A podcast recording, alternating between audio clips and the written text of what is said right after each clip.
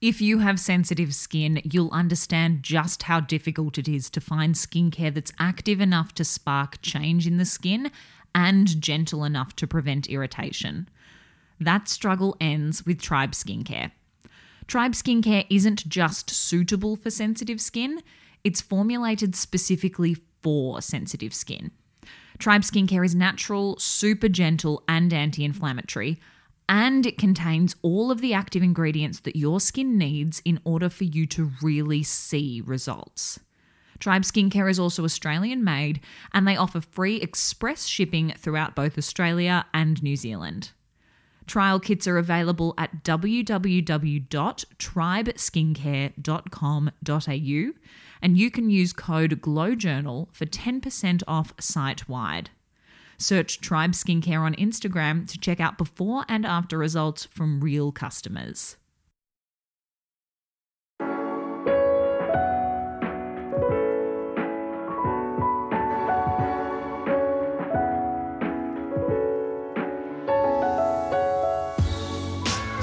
Hello and welcome to the Glow Journal podcast, a conversation with the beautiful minds behind the world's biggest beauty brands. I'm your host, beauty writer Gemma Watts, and in this episode, I'm joined by the founder of Tribe Skincare, Kayla Houlihan. Kayla Houlihan understands firsthand just how debilitating acne and inflammation can be to a person's confidence. It was her understanding of the impact skin health can have on one's confidence that led Kayla to study skin, and it's what drove her to want to help clients in clinic. The idea for Tribe Skincare came to Kayla whilst running her own skin clinic. Clients were presenting with all the signs of sensitive skin, and knowing just how many skin conditions come down to inflammation, Kayla wanted to recommend products to her clients that were suitable for sensitive skin but still delivered results. What Kayla discovered is that people with sensitive skin had very few active options brands were creating simple cleansers and moisturizers suitable for sensitive skins. But there was almost nothing available that allowed those clients to reap the benefits of active ingredients without irritation. Kayla entirely self funded Tribe, launching in 2017 with just four products. Well into the brand's first year on the market, Tribe Skincare was bringing in over $90,000 per month. Last year saw Kayla and her team completely rebrand Tribe and shift the brand from being an e commerce exclusive to being available in physical retailers.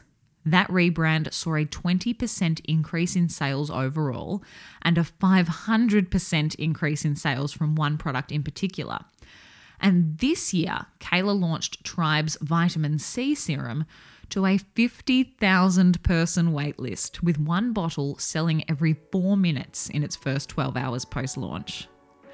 In this conversation, Kayla shares her strategy on choosing the right influencers to partner with, why a rebrand can be a double edged sword if you already have a loyal customer base, and the surprising findings that led the brand to stop paid advertising entirely.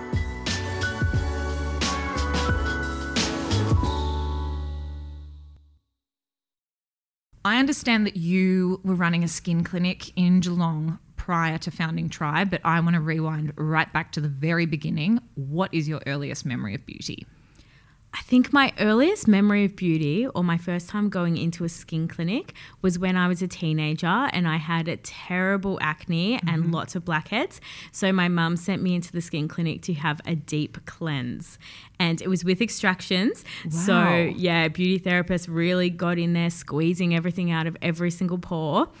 Afterwards, I'm sure my skin was technically clean, but it was so red and inflamed. Oh and my school had a no makeup policy, being mm-hmm. a private mm-hmm. school. Yep. So I went to school the next day with just the most red, raw, awful skin.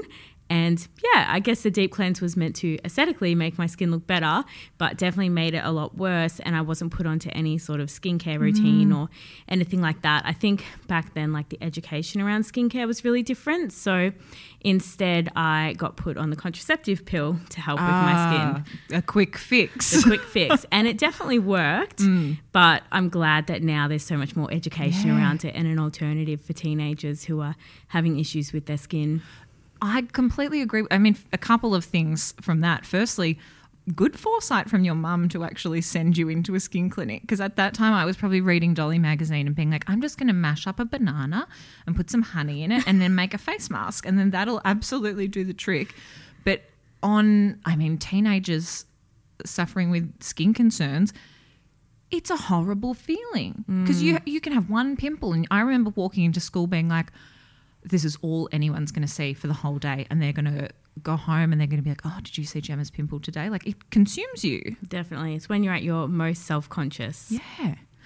What did you want to be when you grew up? Obviously you had a you know relationship with skin pretty early on but did you ever consider that that would be your career path I don't think so. I don't think I ever knew exactly what I wanted to be when I mm-hmm. grew up. The only consistency I can see from when I was a kid is that I always wanted to have my own business. So I was ah. always coming up with all these crazy different ideas of what I would do if I was to have my own business. So yeah, when I look at it now, I'm not surprised that that's what I've done, um, but wouldn't have necessarily expected skincare to be that business. I think when I was studying beauty therapy and skin mm. therapy, I was very much wanting my own skin clinic, which is what I did before Yes. having Tribe. Um, but I didn't really see in that vision to have my own skincare brands. That wasn't what I set out to do. I really wanted to help people in clinic with facial treatments and their at home skin routines as well. So, what was it that led you to skin as a career? You've obviously studied dermal therapy, but what was it that you wanted to do with that? What drew you to it? definitely seeing people's reaction when mm-hmm. they get results from whatever they're doing with their skin. I think you can see it when you, you know, compliment someone on their skin and you say, "Oh, you've got beautiful skin." You can really see like their eyes light up, their body mm-hmm. language changes. Like it just makes such a big difference, not just to someone's physical appearance, but of course to their confidence as well. Mm, very much so. I would love to hear more about your time working in and obviously running the clinic. What were some of the most common skin concerns that people were presenting with? anything that they can easily physically see on their skin. Mm-hmm. So, people coming into the clinic, it would usually be for something like acne or anti aging if they were concerned about wrinkles. And then, as you sort of delve deeper, when they were in the clinic, they would have other things they wanted to fix, like redness or dry patches. So, some mm. of those easier ones to fix. No one ever comes into a skin clinic saying, I've got sensitive skin and I want to fix it because it's not really a skin concern, it's more of a skin type Yeah. but they were coming in to fix symptoms of sensitive skin. So definitely things like the redness and the dry, flaky skin mm-hmm. from their barrier being impaired. So I think, yeah, usually they would come for anti-aging or acne, but then we would kind of look at their skin as a whole and some of the easier ways you can, I guess, I don't want to say the word fix, but change someone's Yeah. skin is to um, look at some of those things that they can see results within two to four weeks. So then they're going to continue with their routine. I think just to digress for a moment, I think I'd be interested in your take. I think that that's kind of shifting now because once upon a time you would only go and see a skin specialist if there was something specific that you want to change whereas like you go you know to the doctor for a checkup you go and get your hair trimmed because like that's what you do. Whereas with skin it was always like oh well do i need to? But i think now people are going okay i just want healthy skin and that's something that you do need help to maintain. Very much. I think it's almost like the trend now is to have mm. healthy, glowing skin, and they're that's what people are looking for when they go into a clinic. It's not about fixing your skin and making it flawless. They mm. just want it to be healthy and glowing. Mm. Were there any major lessons that you took from that time when you were running the clinic that you find you're still applying to your work now? Yeah, I think any business has transferable skills, But Yeah. probably the main thing that I feel that I learnt from running the clinic that I still do with Tribe Skincare is building relationships with the mm. clients and customers. So it's very different. It used to be very face to face in the clinic and you were seeing Yeah. the customers regularly. And online, it can feel really impersonal. That essentially, with a website, they can just be like a transaction that you Yeah. don't actually know who that customer is or anything about their skin. Hmm. So, something we really focus on is building relationships with the customers. One way we do it is by having me as the face of the brand. Yes. Which is not something I set out to do, but I understand that people want to know who the skin therapist is that's mm. recommending the products. And I think, yeah, that's really helped to build the brand trust.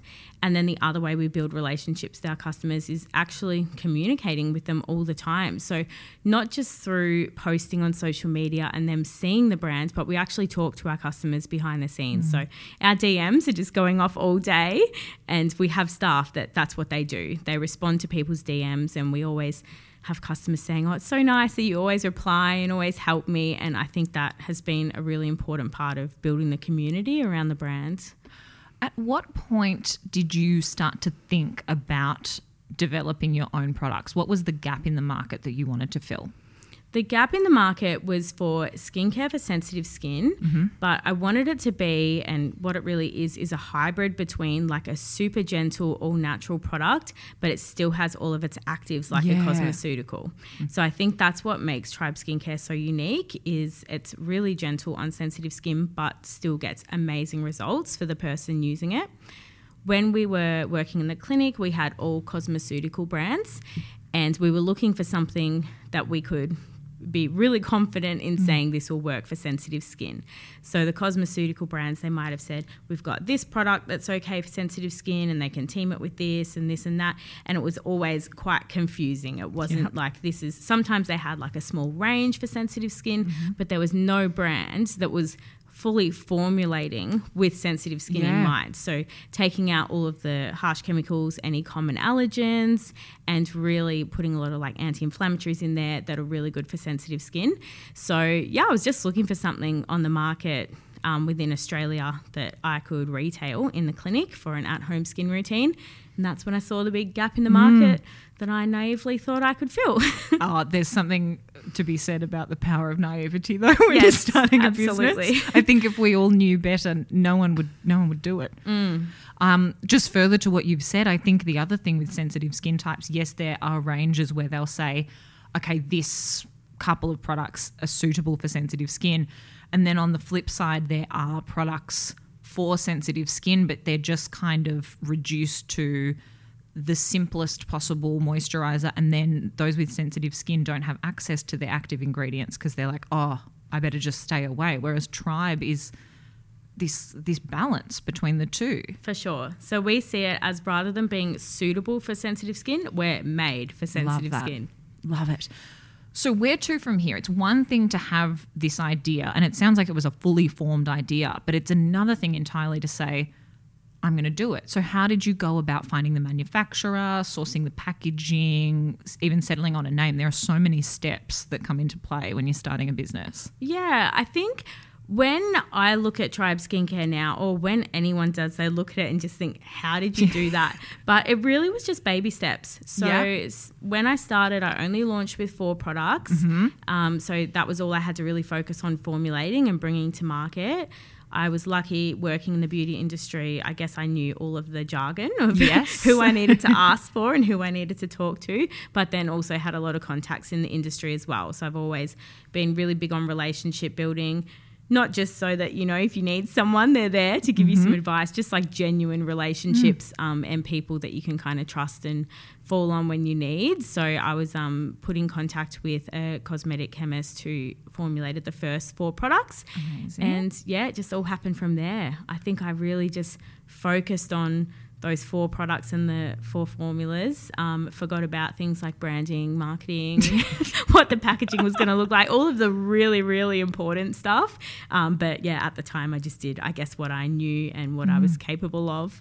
I think formula first is an important thing because if you put all of this time and effort into the marketing, but then the products were crap, then where to from there? Yeah. So it's Yep. probably the right move in the end.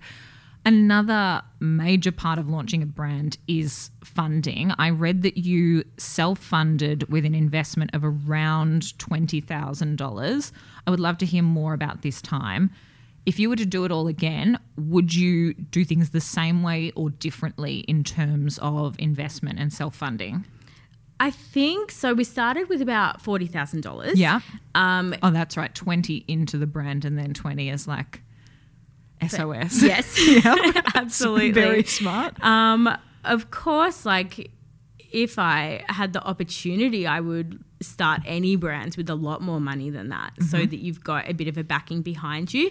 But looking back at it now, I'm really glad that I did do it in a self funded way. Like now we're five years down the track and I've never got a business loan. So I've stayed self funded. Yep. All through our growth, everything. I've been super careful with how I manage the Yeah. business's funds. Um, and yeah, we've managed to basically stay self funded the whole way through. So Wow. never got investors on board. I still own 100% of the company. And I'm glad that because of the way it started, that I was investing my own money.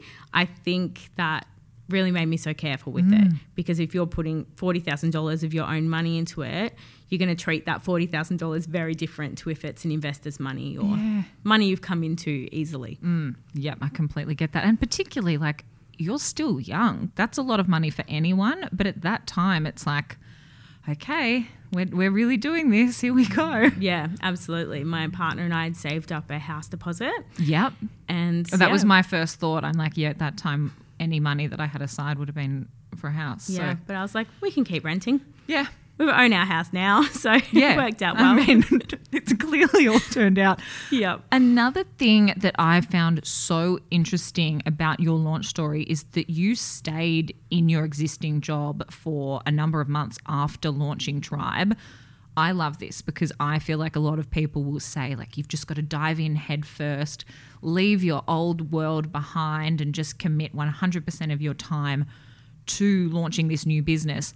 But I, I don't know. I think there's a great deal of privilege involved with that because mm. you just don't know what's going to happen.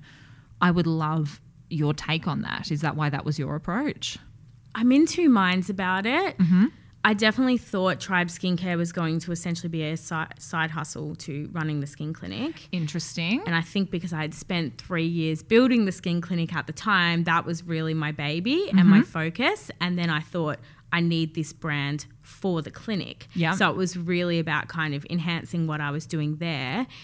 I very quickly learned that running two businesses is extremely difficult. Um, trying to sort of have your mind in both, and that Tribe was just taking off so quickly. I was like, I need to see what I can do with this if I put my time into it. So I think friends and family thought I was absolutely crazy. They're like, What are you doing? you can't give up the clinic. And what happens if this doesn't work out? And I was like, If it doesn't work out, I'll get a job. Like, I just have to Yeah. try it. Um, and luckily, it did work out. But I found as soon as I went full time with it, within a month or two, we were doubling and tripling the sales. It's really when the brands took off because I guess I needed it to, but also I had so much time to put into it. so interesting. I love the that period, the first couple of months of launching a brand. I feel like there's so many lessons to take from there. Mm. It was September 2017 that you launched. How long did that process take? How long had you been working on it ahead of the launch? So, not that long. I started working on it at the start of that year. Okay. So, it basically took nine months to get the four formulas together, and we were working alongside, like all four of them were being developed alongside each other. Um, so, yeah, it was actually quite quick. But then, if I had of, if I was to do it again and, you know, invested my time into branding and marketing and coming up with a proper business plan, it would have taken a lot longer. Eh. What were those four products that you launched with? Launched with a cleanser, exfoliant, day moisturizer, and night moisturizer. So none of those four products currently exist in the range. Um, there's products that are similar, but everything has now been, you know, renamed, um, reformulated, and that was purely because at the time. I don't even think I knew what an MVP was, like your minimum viable Yes. product. Um, but that was essentially what I did. I thought that's sort of all I can afford to produce, and I'll put them out into the market and see what people think and see how they go. And then from there, we got a lot of feedback from customers. Like just an example with the cleanser, people were like, "I love that it's so balmy and creamy and beautiful on sensitive skin, but it's not taking off my makeup properly. So Mm-hmm. then we go back to the drawing board and find a way to keep all the parts people love about it, but add in a few extra ingredients to help remove their makeup.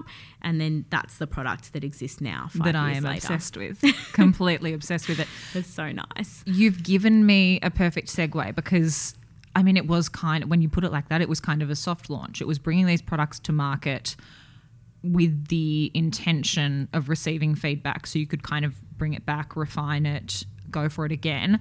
You've given an example of the feedback on the cleanser, but what was the the overall response on launch? Were people snapping up everything or was it more of a slow burn? Definitely people were snapping everything up. Love that. Yeah, I think um, that was almost just like my stroke of luck. I don't think I was particularly business savvy five years ago, but the because I did put so much effort into those formulas and really making sure they were made for sensitive skin, people got the most incredible results from them. And if someone with sensitive skin discovers something, they go and tell all their friends and family. Absolutely. So yeah, we had really rapid growth right from the beginning, even when I didn't really have a whole lot of marketing budget behind the brand. Were those early customers, were they clients you were working with in clinic or did they come through social or a bit of both? The clients who I was working with in clinic, they helped a lot with um, testing the products Amazing. and that sort of thing. And they were definitely the first adapters of the brand because it was um, so easy to, I guess, get them to use it because they already trusted me as their skin therapist and they knew I had developed this specifically for sensitive skin for the clients in the clinic that had sensitive skin. And then um, I started learning about things like minimum order quantities Yep. that I was going to have to kind of expand from there. Like you can't have a brand that's sold in one skin clinic in Australia. It just doesn't really work that way. So I took the brand to Instagram and that was probably a little bit more of a slow burn because you have to get people's eyes on the brand. I think that really took off. Still my favorite marketing we ever did to date was our partnership with Brittany Saunders Yes. who was one of the biggest beauty influencers mm. at the time. We were so lucky that she tried the brand and genuinely loved it. And we worked together for years. So I think having Brittany Saunders, she was so trusted in the beauty mm. community. And having her as she was almost like the face of the brand at the time, mm. um, because we were doing so much work with her, that really helped us to get the brand out there on social media. I would love to talk more about your approach to social media because when you were working with Brittany, that was certainly when I first heard of the brand. How would you describe your approach to social media and how did you go about choosing the right person or people that were aligned with what you were doing?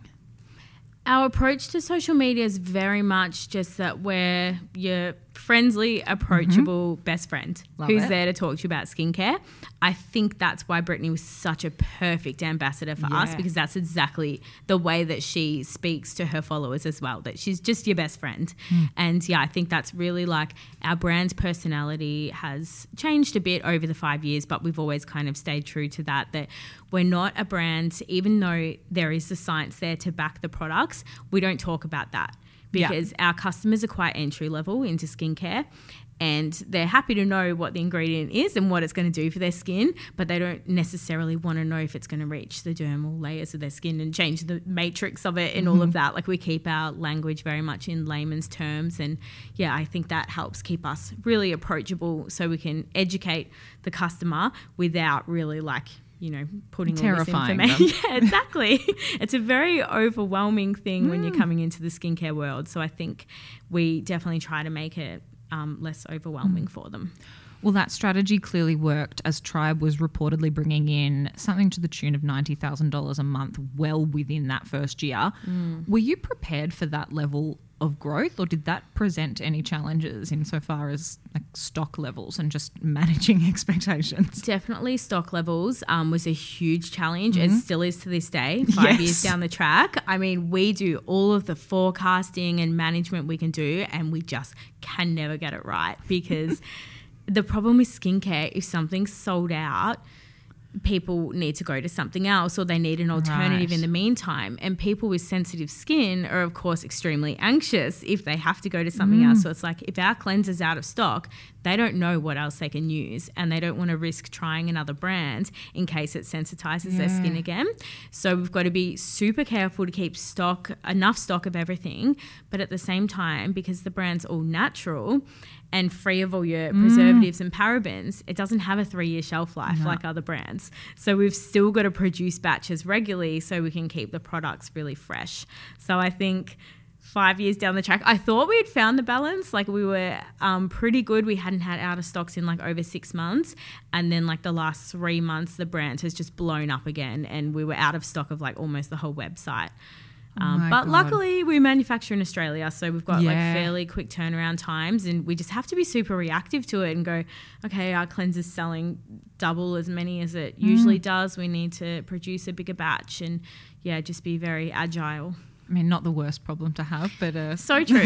a complication nonetheless. yes. Until fairly recently, which we will get to, Tribe was exclusively sold online via your e commerce platform. Given that beauty is such a tactile, physical thing, did that present any challenges, or did you find that being solely digital worked in your favour? It definitely worked in our favor in terms of it's not a complicated structure. Yeah. So I think with everything, I always try to simplify. Sometimes you get a bit messy in business and you've got all these different things going on and you can't put your focus into 10 different things at mm. once.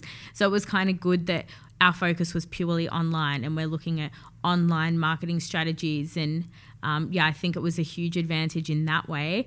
But in hindsight, now that we have gone into stores and people can touch and feel, we've had a huge boost in sales from that. So I always saw it as we've got trial kits online. Yes. Um, where people purchase the trial kit and try the routine at home for about six to eight weeks. They've been super effective and really, um, I guess, prevented that barrier of people not being able to try it. Um, and it's always good with skincare. You do want to try it for a few Yeah. weeks and see how it goes rather than touching and feeling once in store. But yeah, I think um, it's definitely bringing something new to the business that now, five years later, it is available in stores. Love it. Let's talk about the great rebrand of 2021. You rebranded and relaunched Tribe last year, and within two months, if research serves me, you experienced a 20% increase in sales overall and a 500% increase in sales from one product in particular.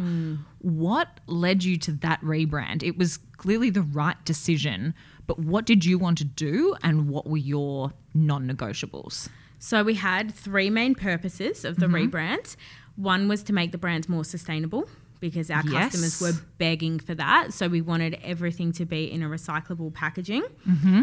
Um, we wanted the outside of the bottle to reflect the quality of the inside of the bottle. It's very chic. yeah. It's so nice. That's what we're going for. Mm. Um, yeah, I think the previous packaging just, it was almost like people were surprised it was good because it didn't necessarily okay. look like it was going to be amazing. And then they were like, oh, this skincare is actually really Mm-hmm. good. And I was like, okay, that's a problem because we need people to look at the packaging and know how good it's going to be. So that was the second purpose. And then the third purpose of the rebrand was to get retail ready. Yeah. So we're imagining what that product would look like on a shelf, and if someone walked over and picked up that shelf, that product off the shelf, what does it communicate? So making sure that we have our brand values actually printed onto the mm. packaging because they're not necessarily coming from our Instagram or website anymore. The non-negotiable was that the formulas didn't change. yes. And we never had any intentions of it, but it was just interesting. We were really trying to hype the rebrand. Mm-hmm. And this was sort of in the thick of COVID when lockdowns were going on. And we're like, guess what? We've got something really exciting. Like, we're making huge changes mm-hmm. here at Tribe Skincare, thinking people would be excited.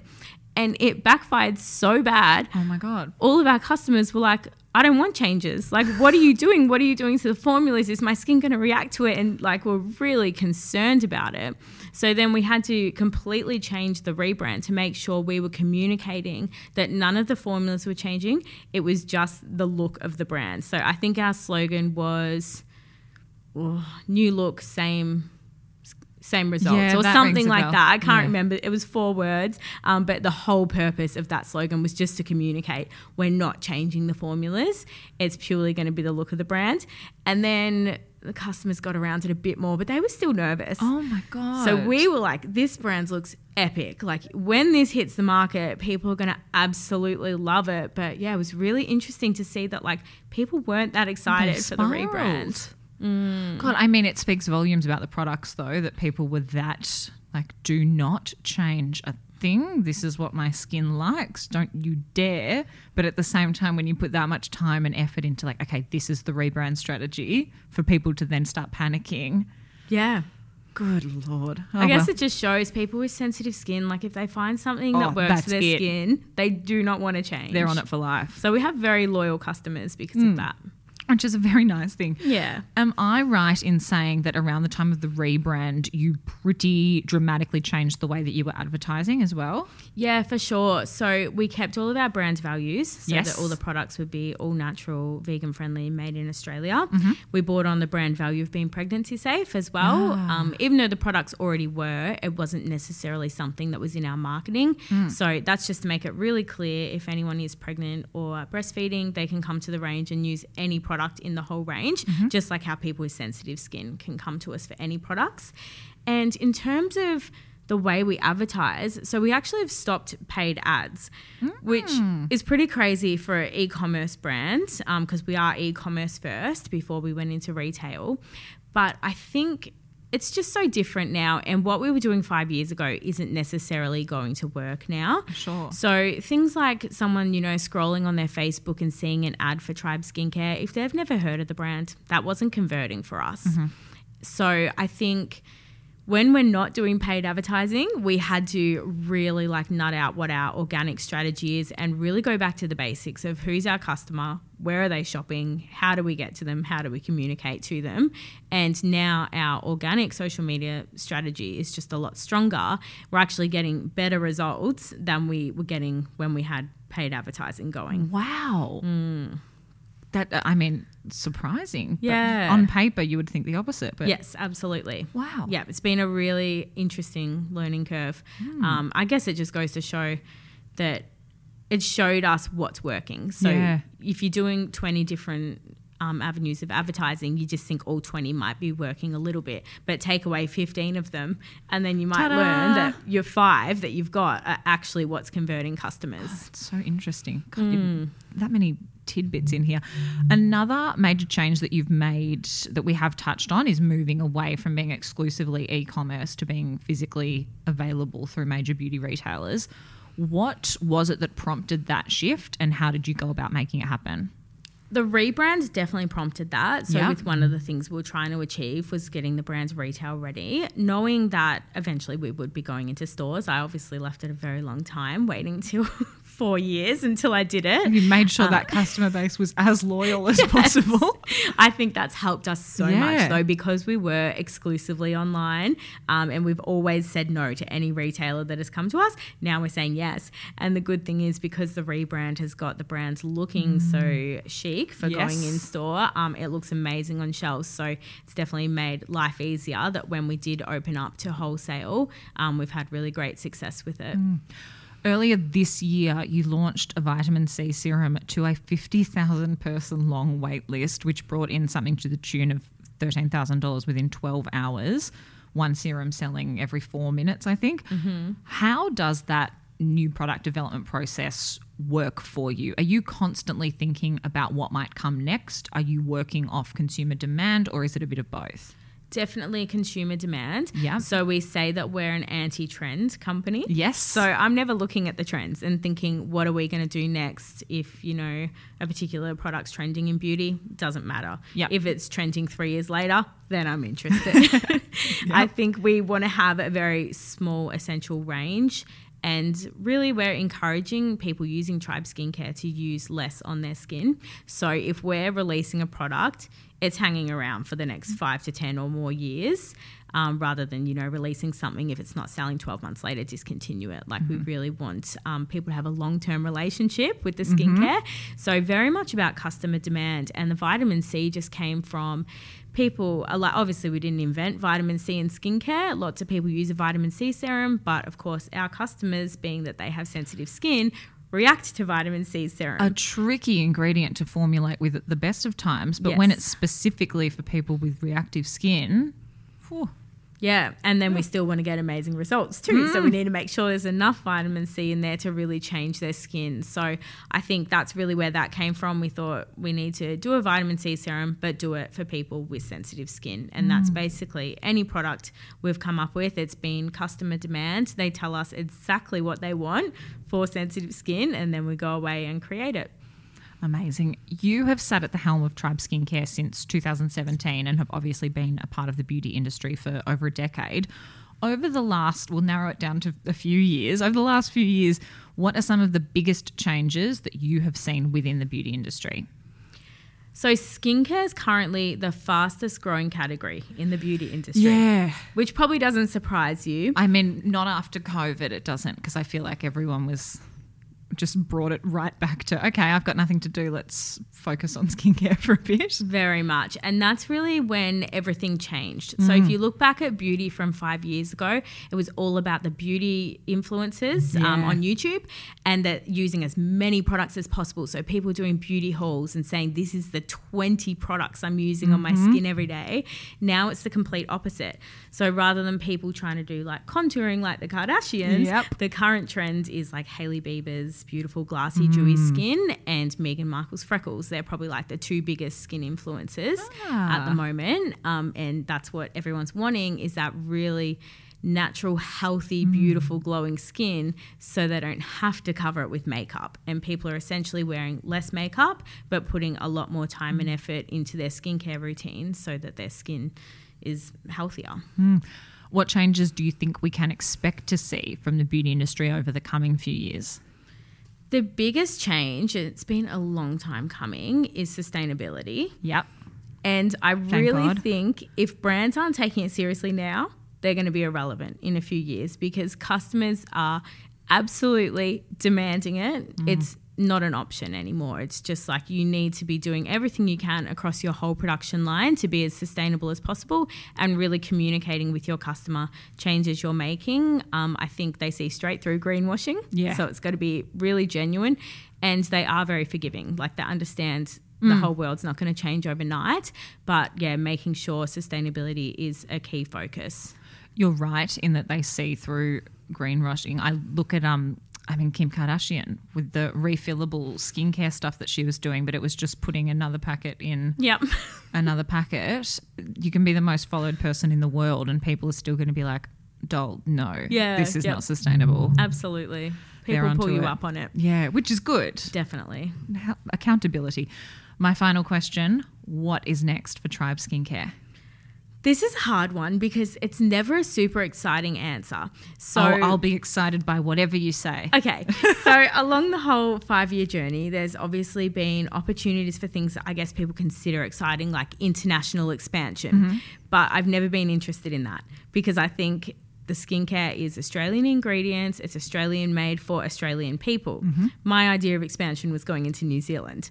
So Yep. now we're available in Australia and New Zealand. But I think it's been my approach the whole time along is really, um, I think Jo Horgan, the founder of Mecca, said it about going narrow and going deep. Instead Yeah. of trying to go wide and have a million things going on, you can't go as deep. So, very much like I think we have a lot more we can achieve here in Australia. Um, and that's what we want to focus on is just reaching as many people with sensitive skin as possible. That was Kayla Houlihan, founder of Tribe Skincare, which you can find on Instagram at Tribe Skincare. To read more, you can visit glowjournal.com. And for more beauty news, you can find me on Instagram at gemkwatts or at glow.journal. If you liked this episode, please do not forget to subscribe, rate, review, and share so other beauty and business lovers can find us. I'm Gemma Watts. You've been listening to the Glow Journal podcast, and thank you for joining me.